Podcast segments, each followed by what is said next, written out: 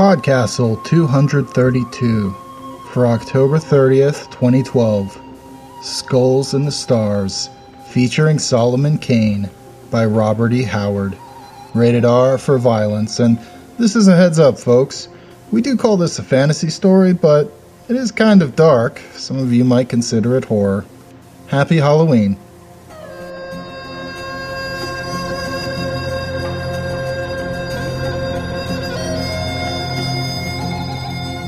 Welcome to Podcastle. I'm MK Hobson, and today's story is Skulls in the Stars by Robert E. Howard. It first appeared in Weird Tales in 1929, and it was the second Solomon Kane story ever published, following on the character's very popular 1928 debut in the story Red Shadows. I don't think I need to give a very long bio of author Robert E. Howard. He created Conan the Barbarian, and in doing so, basically founded the genre known as sword and sorcery. Enough said. Today, Howard is most famous for Conan, thanks to Arnold Schwarzenegger and one or two little movies he made. But I have always found Solomon Kane a much more interesting character. He's more nuanced, more mysterious, with an edge of devout psychopathy, and if the elevator pitch of an ass kicking, sword wielding pilgrim doesn't intrigue you, I just don't know what will. Which is not to say he isn't an incredibly problematic character as well it's kind of hard to root for the pilgrim when you, you know, take into account the tragic history of European colonization and all that. And besides that, Robert E. Howard himself is a pretty problematic writer for modern audiences. While today's story is a straightforward supernatural swashbuckle, the really unpleasant stereotypes that you'll find in some of the later Solomon Kane stories, particularly the ones set in Africa, are pretty cringeworthy and hard to read. Now, clearly, the racist views that came through in some of Howard's fiction were not at all unusual for the time in which he wrote. And to make matters worse, the pulp fiction marketplaces he was writing for demanded the most lurid, dramatic, over the top characterizations, which required exaggerating the already broad stereotypes of the time until they were just completely awful. As a writer, I have to say I feel for the guy. I don't like some of the stuff he wrote, but I'm not sure how he could have transcended his time, place, and genre to write much differently. And thinking about his situation makes me wonder what the grandchildren of today's writers will find most disturbing in our work. What offensive, ignorant ideas are we blithely expounding today that will make them cringe in 30 to 60 years' time? I'd love to hear people's thoughts on this in the forum. But let's get to the story, which is read by Norm Sherman, who, like Robert E. Howard, probably does not need much introduction. You know him as the co host of Escape Pod, as well as the chief editor and charismatic host of the podcast phenomenon, The Drabblecast, a weekly speculative fiction podcast featuring strange stories for strange listeners. He lives in Baltimore, Maryland, and you can find out more at www.thedrabblecast.org. Enjoy the story. Skulls in the Stars by Robert E. Howard. He told how murders walk the earth beneath the curse of Cain, with crimson clouds before their eyes and flames about their brain, for blood has left upon their souls its everlasting stain. Hood. There are two roads to Torktown. One, the shorter and more direct route, leads across a barren upland moor, and the other, which is much longer, winds its tortuous way in and out among the hummocks and quagmires of the swamps, skirting the low hills to the east. It was a dangerous and tedious trail, so Solomon Kane halted in amazement when a breathless youth from the village he had just left overtook him and implored him for God's sake to take the swamp road. The swamp road? Kane stared at the boy. He was a tall, gaunt man, Solomon Kane, his darkly pallid face and deeply brooding eyes made more somber by the drab, puritanical garb he affected. Yes, sir, 'Tis far safer, the youngster answered to a surprised exclamation. Then the moor road must be haunted by Satan himself, for your townsmen warned me against traversing the other.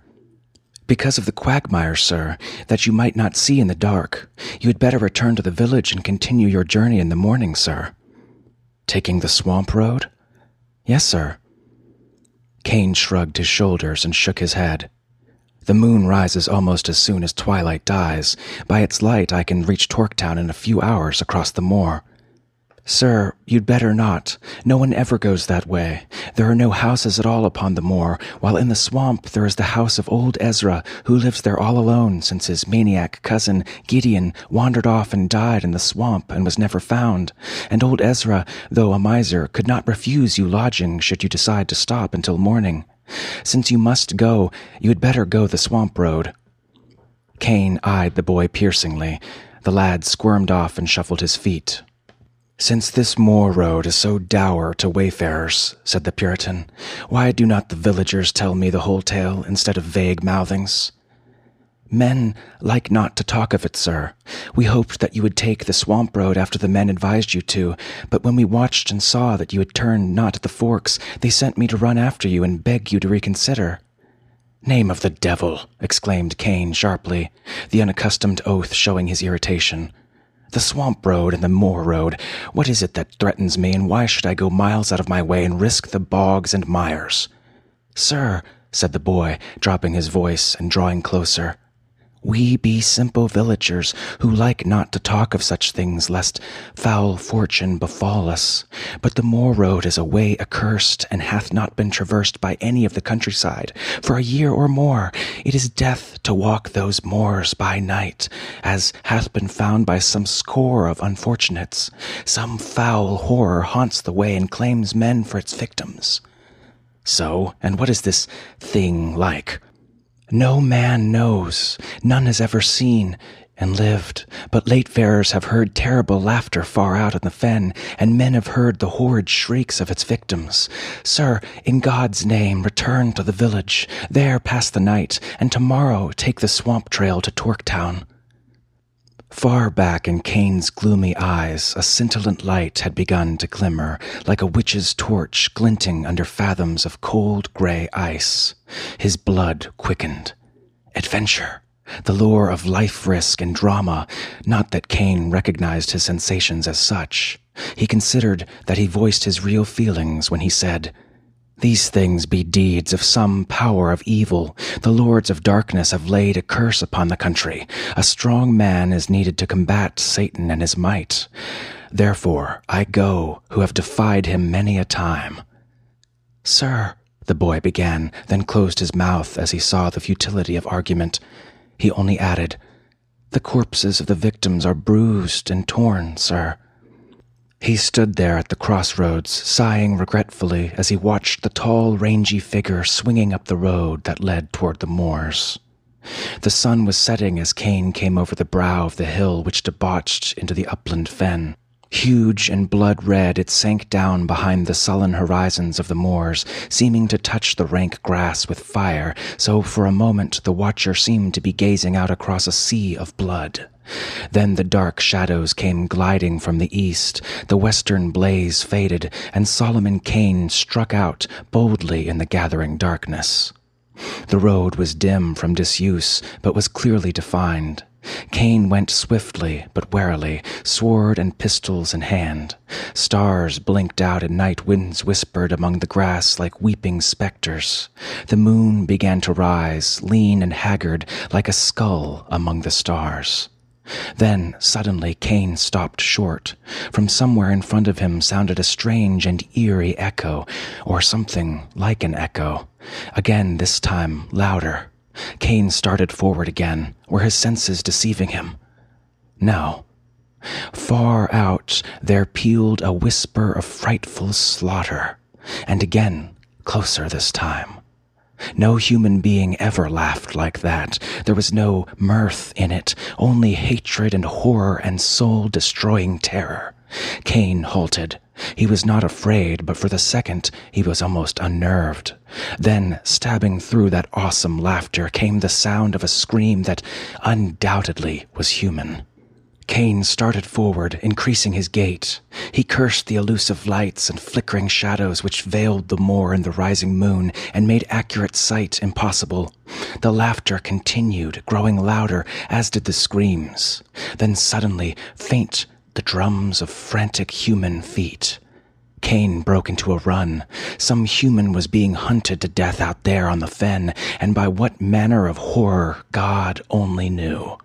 The sound of the flying feet halted abruptly, and the screaming rose unbearably, mingled with other sounds unnameable and hideous.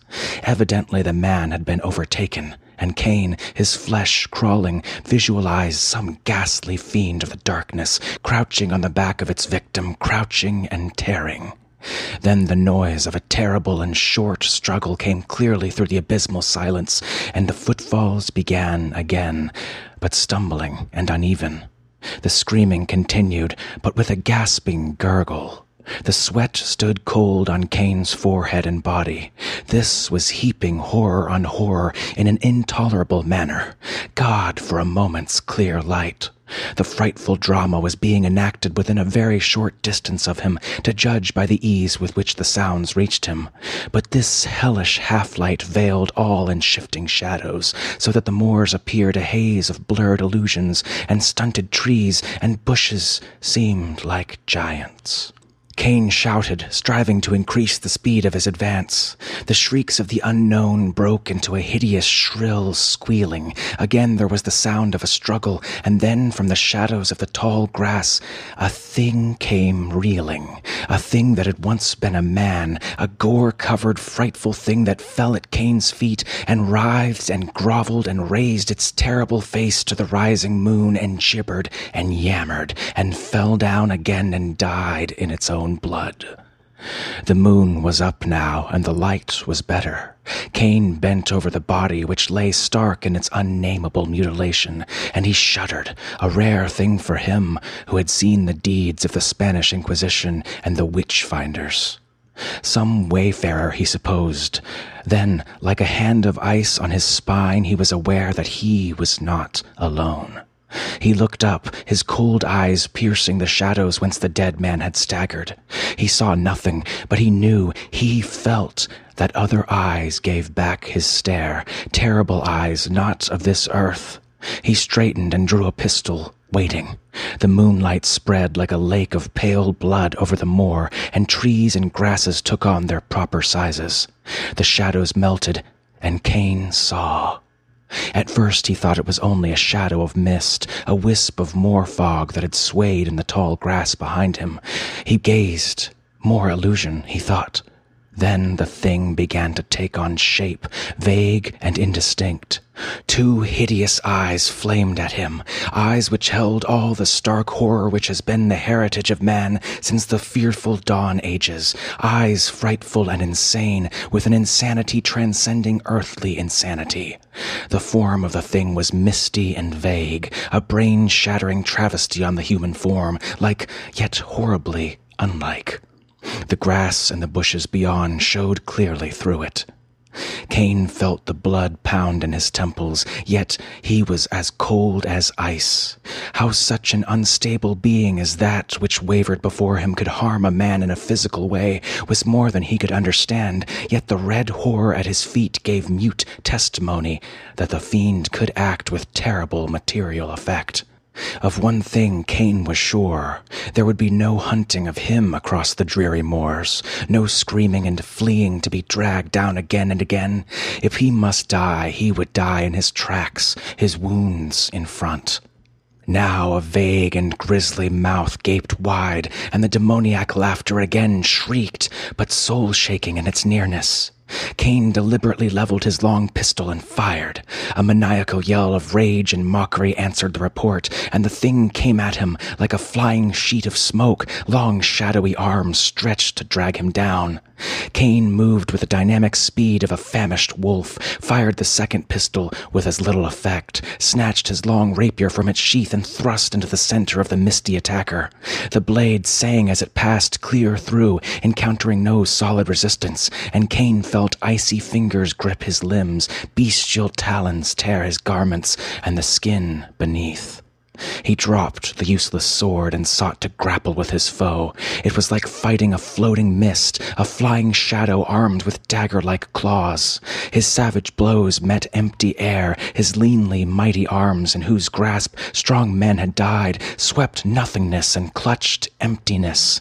Naught was solid or real save the flailing ape like fingers with their crooked talons and the crazy eyes which burned into the shuddering depths of his soul.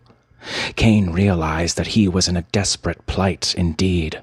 Already his garments hung in tatters, and he bled from a score of deep wounds. But he never flinched, and the thought of flight never entered his mind.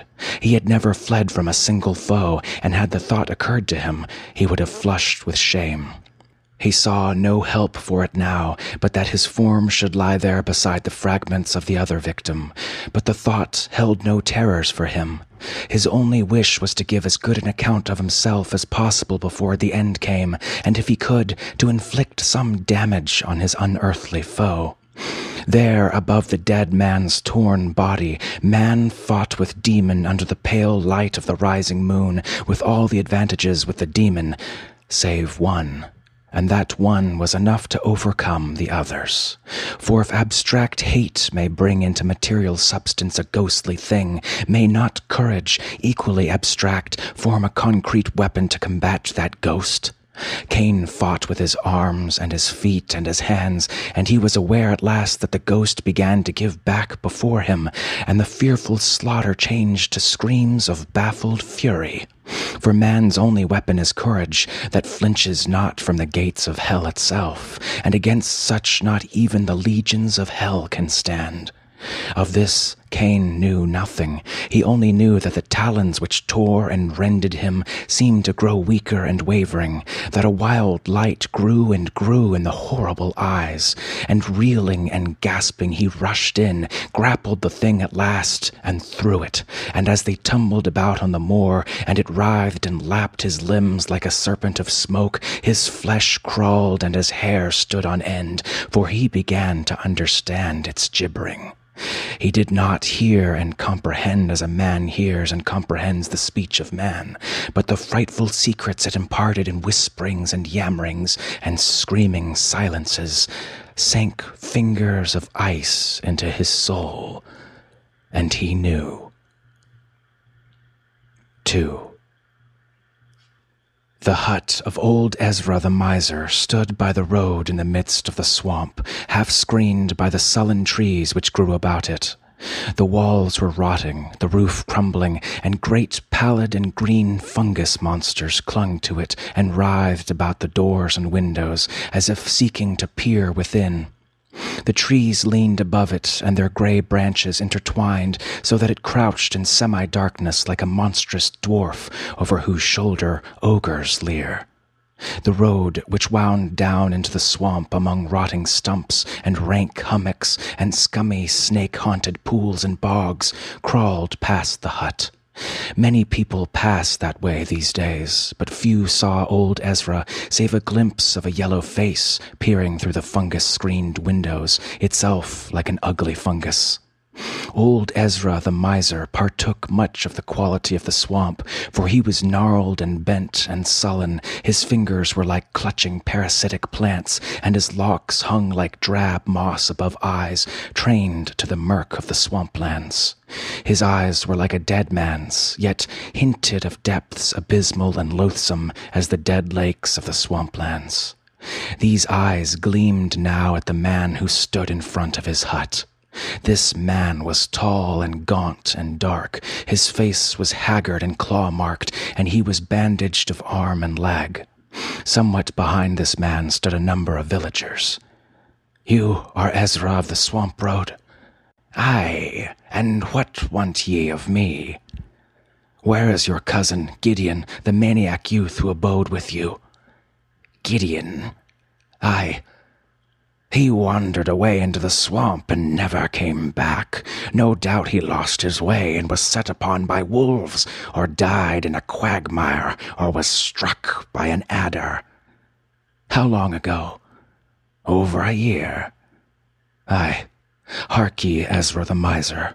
Soon after your cousin's disappearance, a countryman, coming home across the moors, was set upon by some unknown fiend and torn to pieces, and thereafter it became death to cross those moors. First men of the countryside, then strangers who wandered over the fen, fell to the clutches of the thing. Many men have died since the first one. Last night I crossed the moors, and I heard the flight and pursuing of another victim, a stranger who knew not the evil of the moors. Ezra the miser, it was a fearful thing, for the wretch twice broke down from the fiend, terribly wounded, and each time the demon caught and dragged him down again, and at last he fell dead at my very feet, done to death in a manner that would freeze the statue of a saint. The villagers moved restlessly and murmured fearfully to each other, and old Ezra's eyes shifted furtively. Yet the somber expression of Solomon Kane never altered, and his condor like stare seemed to transfix the miser. Aye, aye, muttered old Ezra hurriedly. A bad thing, a bad thing. Yet why do you tell this thing to me? Ay, a sad thing. Hearken further, Ezra. The fiend came out of the shadows, and I fought with it over the body of its victim. Ay, how I overcame it, I know not, for the battle was hard and long, but the powers of good and light were on my side, which are mightier than the powers of hell. At the last I was stronger, and it broke from me and fled, and I followed to no avail. Yet before it fled, it whispered to me a monstrous truth. Old Ezra started, stared wildly, seemed to shrink into himself. Nay, why tell me this? he muttered. I returned to the village and told my tale, said Kane, for I knew that I had the power to rid the moors of its curse forever. Ezra, come with us. Where? gasped the miser. To the rotting oak on the moors. Ezra reeled as though struck. He screamed incoherently and turned to flee. On the instant, at Kane's sharp order, two brawny villagers sprang forward and seized the miser. They twisted the dagger from his withered hand and pinioned his arms, shuddering as their fingers encountered his clammy flesh. Kane motioned them to follow and turned, strode up the trail, followed by the villagers who found their strength taxed to the utmost in their task of bearing their prisoner. Through the swamp they went and out, taking a little used trail which led over the hills and out to the moors. The sun was sliding down the horizon, and old Ezra stared at it with bulging eyes, stared as if he could not gaze enough. Far out on the moors, geared up the great oak tree like a gibbet, now only a decaying shell. There Solomon Kane halted. Old Ezra writhed in his captor's grasp and made inarticulate noises. Over a year ago, said Solomon Kane, you, fearing that your insane cousin Gideon would tell men of your cruelties to him, brought him away from the swamp by the very trail by which we came, and murdered him here in the night. Ezra cringed and snarled. You cannot prove this lie. Kane spoke a few words to an agile villager. The youth clambered up the rotting bole of the tree and from a crevice high up dragged something that fell with a clatter at the feet of the miser. Ezra went limp with a terrible shriek. The object was a man's skeleton, the skull cleft. You, how knew ye this? You are Satan, gibbered old Ezra. Kane folded his arms. The thing I fought last night told me this thing as we reeled in battle, and I followed it to this tree, for the fiend is Gideon's ghost. Ezra shrieked again and fought savagely. You knew, said Kane somberly. You knew what things did these deeds. You feared the ghost, the maniac, and that is why you chose to leave his body on the fen instead of concealing it in the swamp. For you knew the ghost would haunt the place of his death. He was insane in life, and in death he did not know where to find his slayer, else he had come to you in your hut. He hates man, but you, but his mazed spirit cannot tell one from another, and he slays all, lest he let his killer escape. Yet he will know you and rest in peace forever after. Hate hath made of his ghost solid thing that can rend and slay, and though he feared you terribly in life, in death he fears you not at all. Kane halted He glanced at the sun. All this I had from Gideon's ghost, in his yammerings and his whisperings and his shrieking silences. Not but your death will lay that ghost. Ezra listened in breathless silence, and Kane pronounced the words of his doom. A hard thing it is, said Kane somberly, to sentence a man to death in cold blood, and in such a manner as I have in mind. But you must die, that others may live, and God knoweth you deserve death. You shall not die by noose, bullet, or sword, but at the talons of him you slew, for naught else will satiate him. At these words, Ezra's brain shattered. His knees gave way, and he fell groveling and screaming for death, begging them to burn him at the stake or flay him alive. Kane's face was set like death, and the villagers, the fear rousing their cruelty, bound the screeching wretch to the oak tree, and one of them bade him make his peace with God. But Ezra made no answer, shrieking in a high, shrill voice with unbearable monotony. Then the villager would have struck the miser across the face, but Kane stayed him. Let him make his peace with Satan, who he is more like to meet, said the Puritan grimly. The sun is about to set. Loose his cords so that he may work loose by dark, since it is better to meet death free and unshackled than bound like a sacrifice. As they turned to leave him, old Ezra yammered and gibbered unhuman sounds, and then fell silent, staring at the sun with terrible intensity. They walked away across the fen, and Kane flung a last look at the grotesque form bound to the tree, seeming in that uncertain light like a great fungus growing to the bole. And suddenly the miser screamed hideously, Death! Death! There are skulls in the stars! Life was good to him, though he was gnarled and churlish and evil, Kane sighed. Mayhap God has a place for such souls, where fire and sacrifice may cleanse them of their dross, as fire cleans the forest of fungus things. Yet my heart is heavy within me. Nay, sir, one of the villagers spoke. You have done but the will of God, and good alone shall come of this night's deed. Nay, answered Kane heavily, I know not. I know not. The sun had gone down, and night spread with amazing swiftness, as if great shadows came rushing down from unknown voids to cloak the world in hurrying darkness. Through the thick night came a weird echo, and the men halted and looked back the way they had come. Nothing could be seen. The moor was an ocean of shadows, and the tall grass about them bent in long waves before the faint wind, breaking the deathly stillness with breathless murmurings. Then, far away, the red disk of the moon rose over the fen, and for an instant a grim silhouette was etched blackly against it. A shape came flying across the face of the moon, a bent, grotesque thing whose feet seemed scarcely to touch the earth, and close behind came a thing like a flying shadow, a nameless, shapeless horror. A moment, the racing twain stood out boldly against the moon. Then they merged into one unnameable, formless mass and vanished in the shadows. Far across the fen sounded a single shriek of terrible laughter.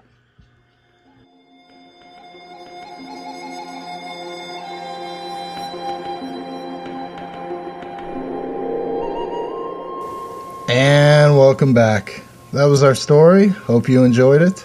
Solomon Kane just seemed like the right kind of black dress cat to end October with. If you're looking for more Halloween stories, you can check out both Escape Pod, which is running Vylar Kaftan's Lion Dance, and Pseudopod, which is running Rajan Khanna's Pumpkinhead. I haven't listened to those stories yet, but I'm really looking forward to before Halloween gets here. And if you're looking for more still, the Journey Into podcast is running my own story, Ichabod Crane, Master of the Occult. Check it out if you're looking for one more treat before Halloween.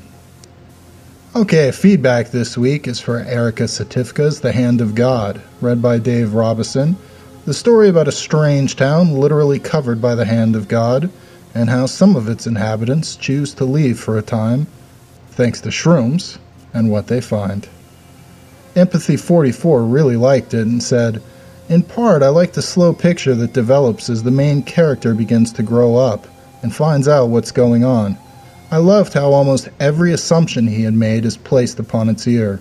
On the other hand, once you find out what's on the other side of the hand, ambiguity disappears. I think it's clear that the hand is protecting the town from the mutants outside. I don't think sentience is in question, just whether or not they could really win. Not everyone thought it was an ace. Devoted 135 said, I feel like this story does a 180 degree turn halfway through the narrative. First, we have the story of a kid who is stuck in his drug ridden, click ridden town and trying desperately to get away. Then we have a post apocalyptical story of townspeople banding together to fend off the monsters who are threatening their town. I like both of these stories, and the concept of the hand of God entrapping or protecting the town is a cool one, but I think the transition between the two was a little too abrupt for me. Well, thank you very much for those comments.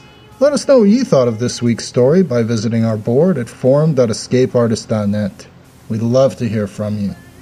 And if you want to donate, please visit podcastle.org and consider making a donation. Thanks. Well, that about wraps it up for this year's set of October stories. I hope you enjoyed listening to them. We do have something coming up for you for Dia de los Muertos, so keep an eye on that feed.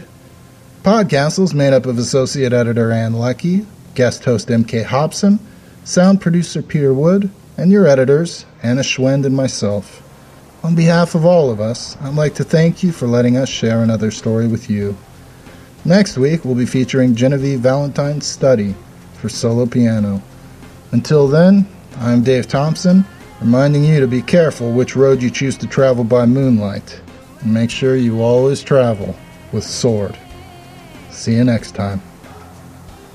Podcastle is a production of Escape Artists Incorporated and is distributed on a Creative Commons Attribution Non Commercial No Derivatives license. Share it, but don't change it or sell it. Our theme music is by Shiva in Exile. You can find them at magnatune.com. You can discuss this episode of Podcastle or nearly anything else on our forums. Just visit forum.escapeartist.info. And if you like science fiction or horror, be sure to visit our sister podcasts, Escape Pod and Pseudopod. And if you enjoyed this episode, tell a friend, or post to your blog about it, or consider donating via the PayPal link on our site. Our closing quote is a long one from Ray Bradbury, who said, For these beings, fall is ever the normal season, the only weather. There be no choice beyond. Where do they come from? The dust. Where do they go? The grave. Does blood stir their veins? No. The night wind. What ticks in their head? The worm. What speaks from their mouth? The toad. What sees from their eye? The snake. What hears with their ear? The abyss between the stars. They sift the human storm for souls, eat flesh of reason, fill tombs with sinners. They frenzy forth. Such are the autumn people. Thanks for listening. We'll see you next time.